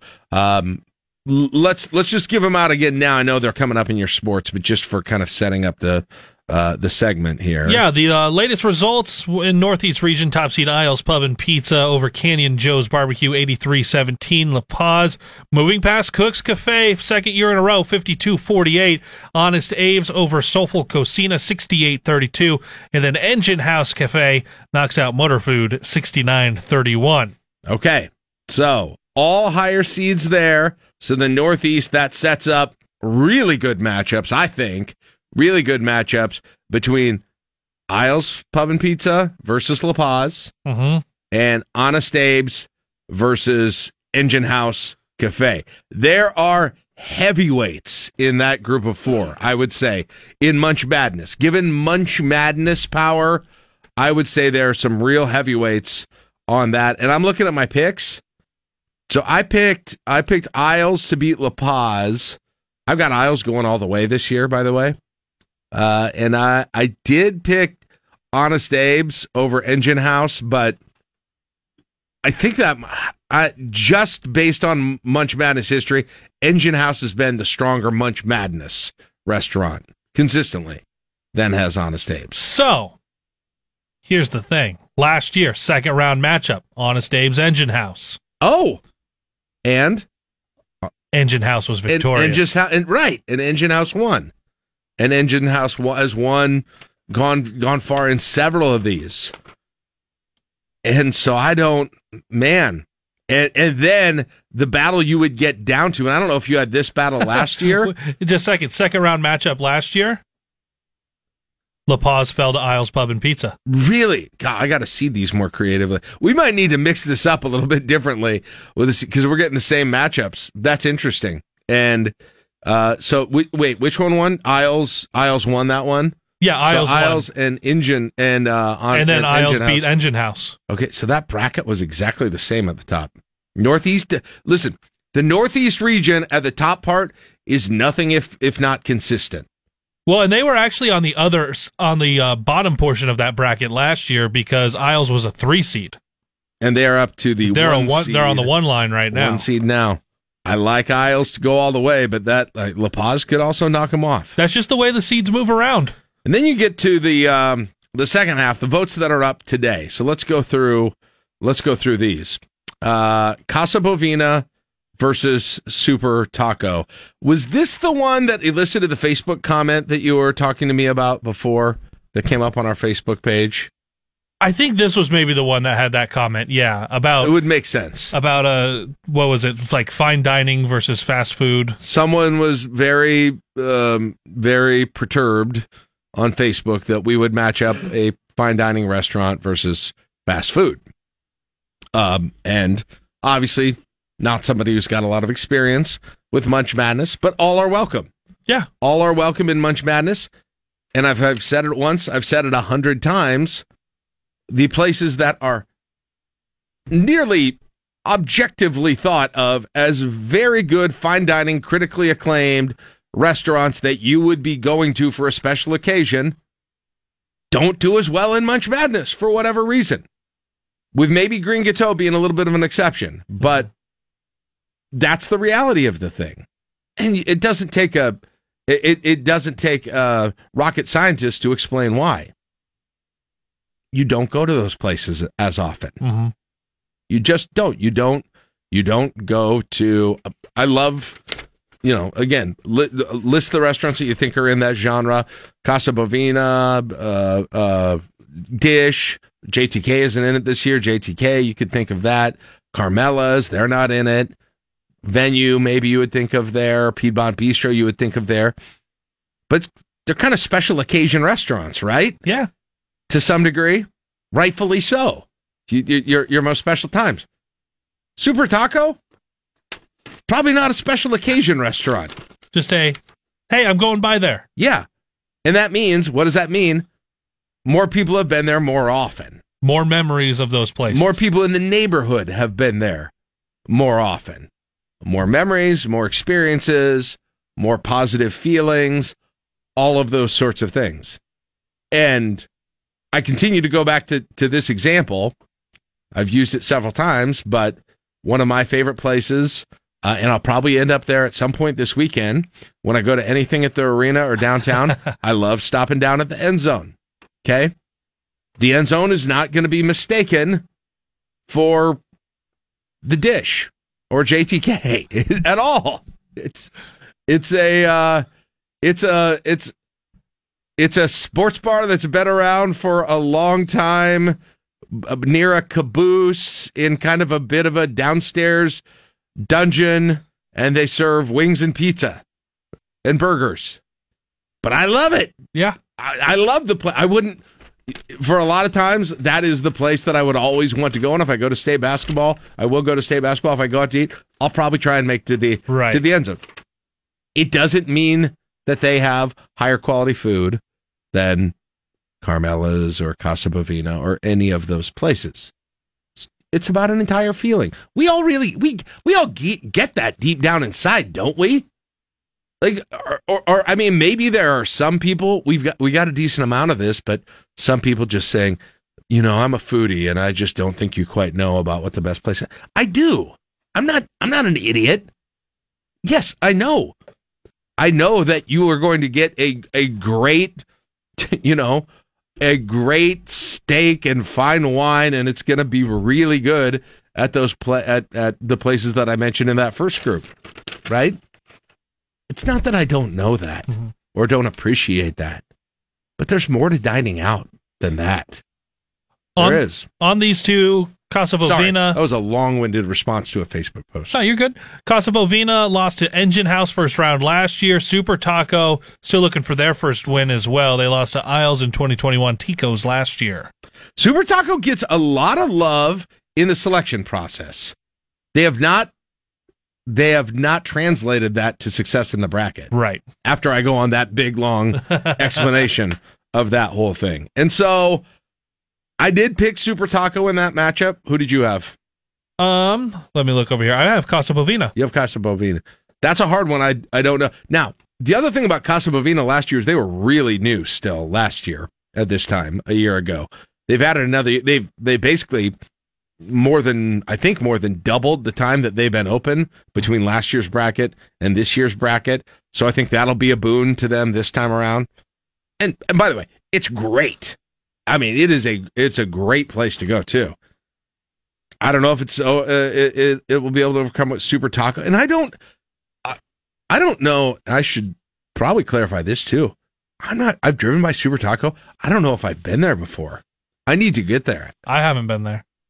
I, have I've driven by. I'm aware it's got some big fans. I should. I need to get out there. That's one of the the uh, places, few places on here that have been around for a while that I haven't been to.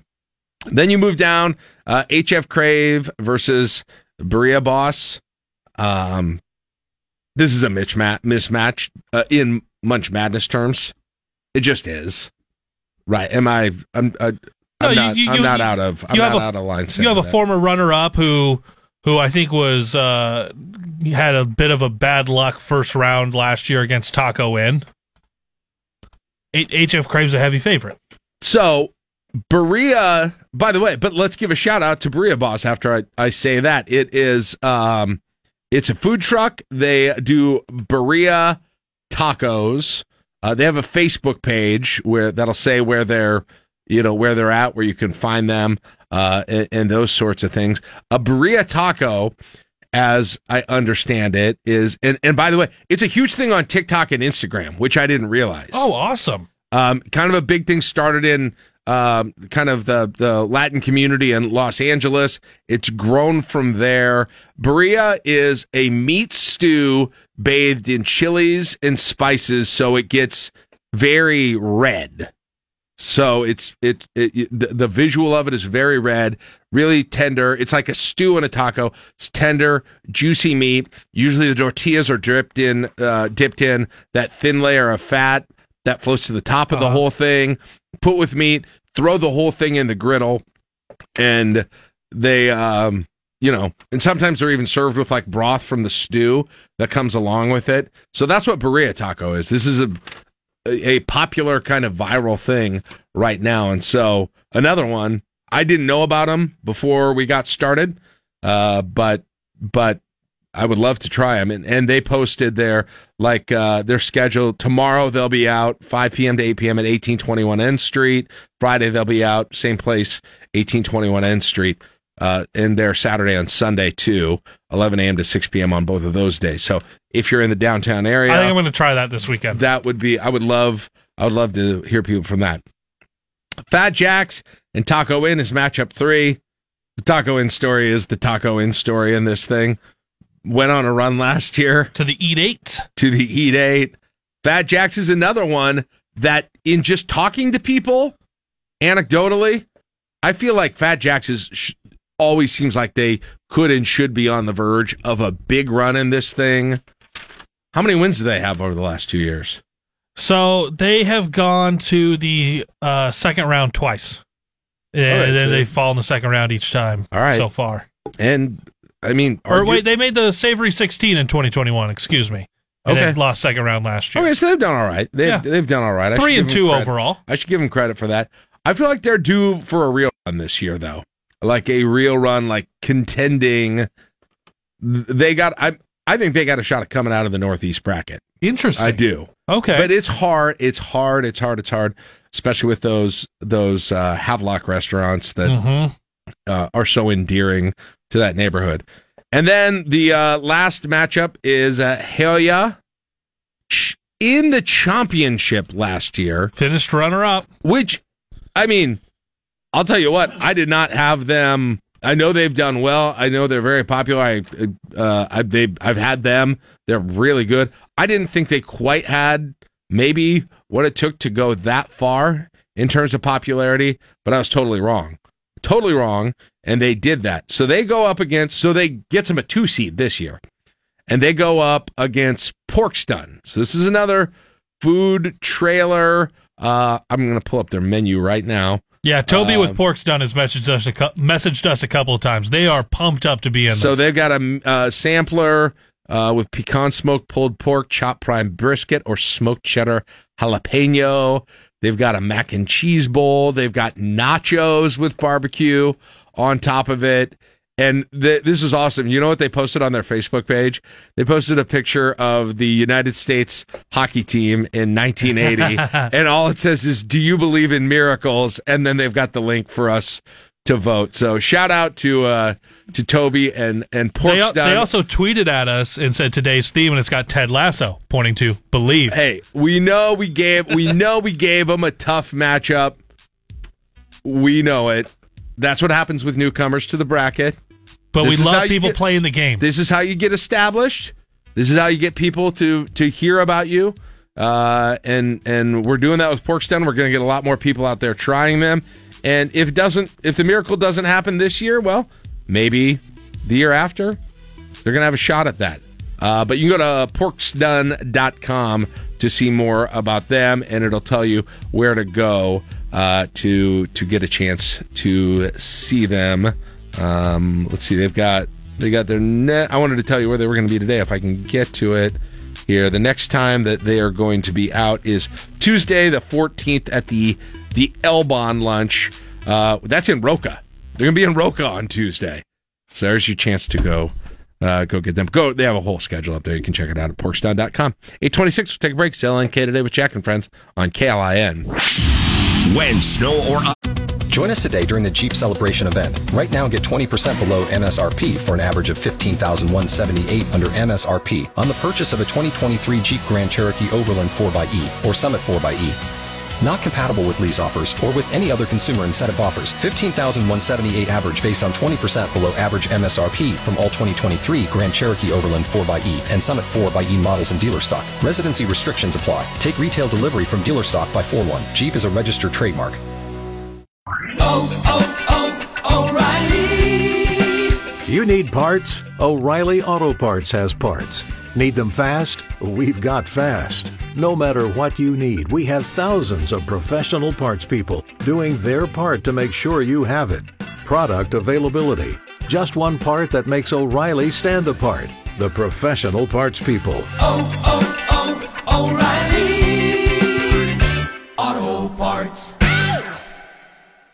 Heading into tonight, perhaps some heavier precipitation, both rain and snow will be possible on Thursday morning. For the Channel Extreme Alert team, I'm meteorologist Malcolm Byron. He's been talking Huskers on the Nebraska airwaves for nearly three decades. It's Old Timers Day on the radio dial with former KLIN morning show sidekick, John Bishop. You know, one of the fun things about uh, talking to John during the college basketball season, which will be wrapping up shortly as we get to visit with him while he is in various glamorous locales all over the eastern half of the United States. And today, John comes from uh, comes to us from the Big Apple, New York City, as he gets ready for the Big East tournament. How's NYC today, John? Um, sunny, uh, pretty much windy. Um, I, w- I was thinking about sitting out on my beautiful deck here in my on my thirtieth floor hotel room. Oh wow! I figure it would be yeah. It, um, it's uh, it's it's very glamorous. I mean, there's like uh, a wrought iron uh, table and chairs. Um, and a very high wall. So, uh, if I have any temptation to jump, uh, it's going to be very hard for me to climb Good. the wall. Good. But, uh, yeah, it's not bad. It's not bad. You know, it's, uh, though I got to admit, every time I come here now, this is the second year back since COVID because the first year, um, you know, we did the games remotely, but every time I come back here, it's the first thing I think of of what was happening three years ago. That's And it's hard to believe, isn't it, that it's three years Yeah. already since everything fell apart. And last night I went, I, I have this deli that's kind of close by that I always like to visit. And the guy sat me down at the table and I'm like, I think this is the exact same table I sat at Oh, no. the night before Oh, no. everything ended. You're starting the next pandemic. No, please. So I switched chairs. I switched chairs. That's good. So, you know, and I ordered something different. So I just, you know, I'm throwing off the mojo a little bit, but I That- think we'll be fine. You know, you're ex- you're you're right. So this would have been three year th- three years to the to that Tuesday, not necessarily to the date, but to the day or to that Wednesday, I should say, where where Nebraska was playing in the Big Ten tournament that night. There were a couple of NBA players, uh, and they, I think, paused play. It came out that Tom Hanks and his wife had been diagnosed, and it was like this. It was like this this two hours of this thing just gaining momentum and like a real realization that night at that moment that this was going to be something that was going to be more impactful maybe than we realized before that night. And you were in, right. you and were in Nebraska was playing the late game, and Yeah. we were up in the garden watching Georgetown, who, by the way, is playing in the late game tonight. sorry, I, am sorry. I'm just Jeez. finding all of these similarities. But my goodness, yeah, I'm hoping tonight that uh, I'm not watching my Twitter more than I'm watching the game on the floor and you know seeing videos of you know. I think we're fine. Fred Hoiberg green in the gills. No, I think I uh I think we're fine. And yes, yeah. I don't think we've mentioned it too much, but Nebraska basketball does play uh, Minnesota in the first round of the Big Ten tournament. Tip off around eight. It always kind of depends with these tournaments. Pregame here on uh, KLIN. Uh, we're going to get started with uh, six thirty, so we'll have a Caleb. Uh, uh, I know there's baseball scheduled, and then there's going to be a shortened. Uh, uh, sports nightly. There won't right? be any sports nightly. None. Okay. No sports nightly. We'll have uh, potentially a little bit of drive time linkage between the games, and then because you have to plan on if that first game goes quick, they'll start the pregame at six thirty. Okay. Anticipated though, start time about eight o'clock for tip. All right. So that is just a, a programming note for uh, for the plan tonight, and uh, I, I mean here we go, John, with uh, Nebraska basketball. Obviously, Creighton is is playing for seeding right now, but Nebraska basketball can, uh, with a win tonight, I think maybe solidify their spot in the NIT and get that done, uh, and then probably has to go on a magical run through the whole thing, or at least to probably to to Sunday to make to make something like uh, something like the NCAA even enter the conversation here at this point. I don't know. How do you? Uh, how do you think this Nebraska team, with what you've seen them the last few weeks, do they have the potential to? It's so hard coming out of that first game, but uh, uh, and and I don't think. I mean, they're expected to win tonight. I don't think anybody would be that shocked if they won tomorrow night. But then it starts to become a slog if you play in Indiana and and do those sorts of things. Do you think this team is built to be kind of a good tournament team for any reason or not?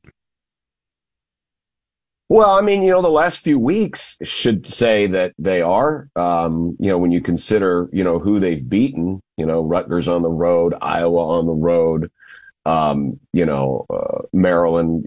So, yeah, I think, it, let's face it, the Big Ten is so wide open this year. I mean, Purdue seems to be like the one, the one real, you know, proven commodity. You know, if you want to be you want to argue, we could throw Indiana in that bunch.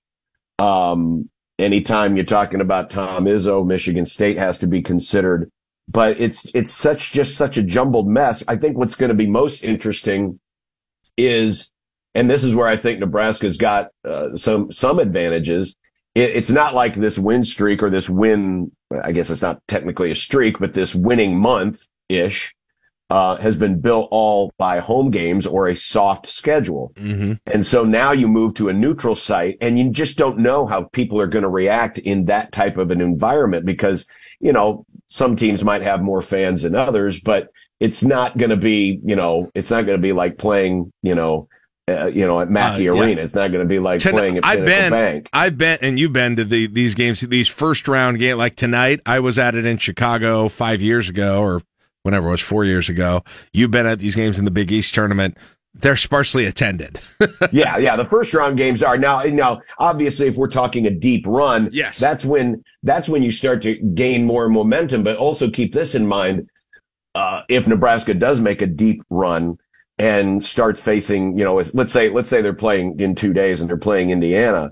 Um, while Indiana usually has you know really good support, there's you know 13 other schools, well, 12 if you take the Nebraska fan base out, that are probably there to watch an upset, right? So yeah. in, in, a weird way, it might actually benefit Nebraska because usually, you know, the teams, the fans of other schools or the people from the Chicago area who just are going to the tournament, they're going to root for upset. So in a weird way, it might actually be a benefit to Nebraska if they go if they go through this, you know, through a couple of games. But it's just how, you know, how teams react in this moment. And then, you know, we're now at that time where, and, it's for some of these teams, and it'll be fascinating to watch how it's coached because right now you probably, you're probably really, really confident that there's, there's like five teams, five or six teams right now from the Big Ten that know that they're in the tournament. Yeah.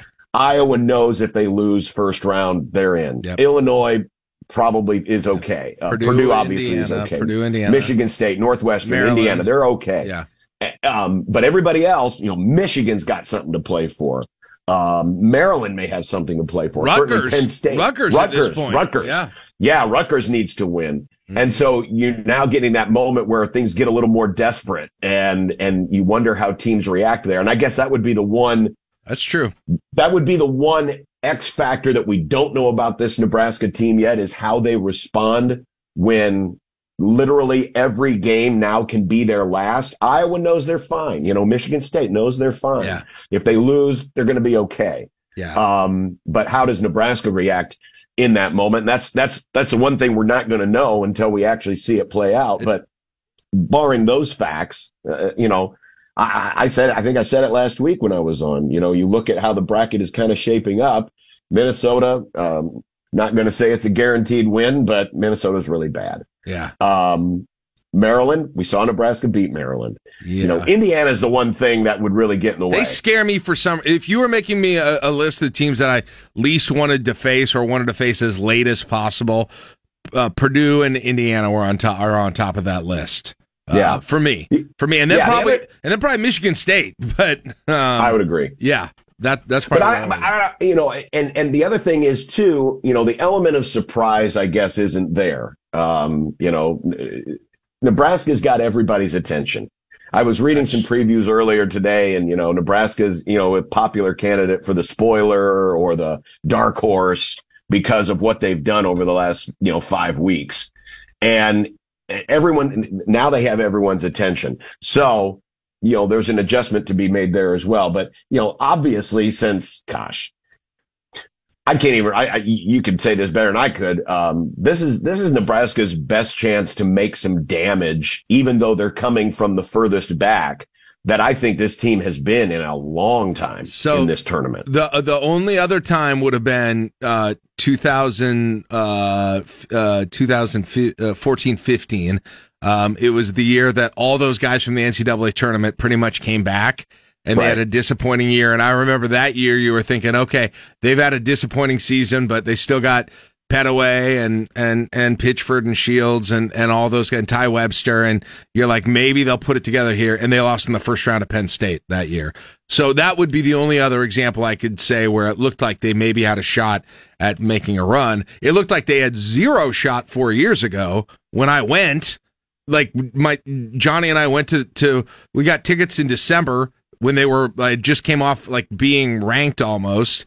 Season falls apart. You got a major injury. Then people keep getting injured. They injured. They end up with seven players that can play, and they win two games and nearly win three. Uh, so it's just a weird time. It's it, it's a crazy time. But I I will say this, John, and I bet you would agree, having done uh, originally the Missouri Valley, but especially the Big East tournaments for so many years. I think conference tournaments are if you're taking if you're thinking about taking a road trip to an event or going to something, conference tournaments are underrated as a as a place to go.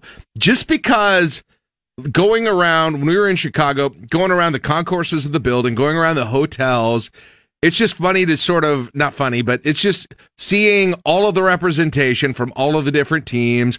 Two of the teams were staying in our hotel that we were staying at at the time. You're always trying to gauge who's got the most fans there, and they all, you know, you always kind of have the stereotypes with the different fan bases and and seeing if they're meeting them. And then, like you said, you get weird weird things where the fan bases will unite cheering for an underdog. There's just a lot of fun dynamics that go along with it, and I'm sure you've seen that too. I would totally agree. I would totally agree. And and and you know, depending on the location now, you know, where I'm at now, New York's not not cheap, but it's probably a less less uh it's probably an easier place to get to and it's easier to plan for because you know you're going to be there, right? Than an NCAA tournament. Yes, that's Um, true too. And, and I would agree. I- it- this is, and a lot of people, I think, believe that this week, especially, is the best week of college basketball. Not the first weekend of the NCAA tournament, but this week. Yeah. Because for a lot of teams, it is their NCAA tournament. And this is where you watch, you know, I was watching the Summit League game last night and the West Coast Conference game and the Horizon League game last night. I mean, I don't, I don't watch a lot of those conferences, but you know, you know that every game really matters. And, and you're right. All of those other dynamics you mentioned, plus that there's the familiarity, right? There's the, the bitterness breeds contempt, um, aspect of all the team, you know, when you go to an NCAA tournament, you probably haven't played any of the teams that are in your pod or any of the teams that are in your city. Um, which, you know, is nice in its own right, but you know, there's that, you know, that familiarity of having all the other schools. So I, I totally, in a, in a place like Chicago, and you, you've been there, you can speak to this better than I can, but usually the setups are really good. It's really convenient, you know, for fans to get to. So Well, absolutely. Here's a Um, problem with and- here's a problem with Chicago. I would if I went again, I'd wait till it was in Indianapolis. Now Chicago has its advantages. The problem with Chicago is the hotels are not easy to get to the United Center and vice versa. Right. And, and there's not like a nearby L station. Yo, they, in fact, I remember that I was like, I, I talked to the concierge of the hotel and I was like, should I take the train and and what trains do I take? And they were like, honestly, you're better off taking an Uber. Um, it's going to be a little bit more expensive, but just with the way the train, w- the length of the train ride, and so we took an Uber and every time, and that wasn't as easy as it sounded in a lot of cases. Like getting one- Indianapolis is a, and you and I have both been there. I've never been to Indy. perfect- I've never oh, been to you Indy. haven't? Oh, Uh-uh. Indianapolis is a perfect place because it's at the the Farmers Life Field House. Everything's downtown. Any Husker Yes. fan who was there for a conference football championship, I mean, everything is right there, and you don't have, you know, if you're staying within reasonable distance, you can walk just about anywhere you go, unless the weather's bad. But um, yeah, it's it's it's a fun I time, like- and I yeah. know you know here in New York, it's I can't wait for tomorrow uh, because UConn's going to play uh, Providence, and that's going to be a battle. And you know this place will probably be eighteen thousand deep in UConn. I was going to say so- who turns out who turns out what UConn. uh, UConn does. We were trying to rank. My son and I were trying to rank how many fans we thought were from each school, but it's definitely UConn and then who? UConn's up there. Providence is up there um, because you can literally train from those cities. Well, you can train from Philadelphia, so Villanova usually shows up pretty well. Be curious to see how many fans they have tonight. Yeah. Um, but yeah, and, and, you know, we brought a pretty good contingent, but it's, you know, it's, it's a lot easier to get here by train from Philly or Providence or, you know, uh, Storrs than it is to uh, get here from Omaha. Uh, it was even when it was in Chicago, and I suppose it depends year to year. There was one that was clearly the dominant fan base there. Do you, can you guess it from the Big Ten? The year that I went, and I don't even think I. well, are we counting the media cabal? Cause that, in No. that case, it's Northwestern. no, I it would, was, it was the fa- just the fa- how many of the the ge- how much of the gear we saw walking around town in the stadium. Oh man, I'm I'm gonna I'm gonna say okay. This might be. I'm gonna say Michigan State. They would have been in top three. They were not number one. Number one, far and away, and this is somewhat anecdotal. What was Indiana? Indiana. Okay, yeah, that, that was kind of the easy answer, but I thought maybe it was a trick question. No, Indiana. And then like oddly low amount, like Ohio State was good that year, really low, not much there. Um, it was kind of odd just to, in Illinois, Illinois was bad that year, but that was kind kind of a small one too. So, hey, I, I wanted to tell you this before, before you go. You are, uh, um, you're a, a veteran, an old veteran, hopefully maybe someday coming back to doing it, but doing some state tournament basketball. That gets started today here Wednesday in Lincoln. As you know, I'm excited because we actually have Lincoln teams in the Class A bracket, John. I know. It's very exciting. Uh, sorry, no Fremont, but we do have three different Lincoln teams, including my alma mater, in the Class like A bracket. 1998 all over again. so it's uh, and and here you can add to it. I've done some games uh, for uh, TV for TV for News Channel Nebraska. They've kind of tabbed me as their their Lincoln expert for high school sports, and so I am on call if we get Lincoln teams in the semifinal. Now, if we don't, I'm out. if if we do, I'm in. And so whether or not I get to be a part of a Friday night telecast of state basketball is going to determine it be determined on whether or not we've got Lincoln teams in there. So Well, we we got to root for the Lincoln teams, obviously. Even I mean, more. for many reasons, but even for more. Now, there's no way in hell you will look nearly as good as I did back in the day. I got uh, that gold jacket though. You got it. You do. You have the gold jacket. I got the gold jacket. You never got that. So you don't even get that. I did get not that. get now. that. 1011 never sported me with a 1011 yellow blazer. You and Suits should have had those. It's very sad that you didn't. we So- should have. I don't know why we didn't. So anyway, that'll be fun to uh, follow on. Good luck with the uh, games. We'll be keeping an eye on the Big East tournament as well as the Big Ten tournament, and we will check in. Uh, boy, on the eve of the NCAA tournament a week from right now. Holy cow! Yeah, who knows what city I'll be in? Jeez. Hopefully, I mean, and hopefully, you know, we're not traveling that day if we're playing, uh, but Yeah. we'll intend to be here. Okay, good. We'll we'll uh, we'll talk offline and see uh, see if that works out. Have a good call. Have a good travel. We'll talk to you later. All right, we'll see you.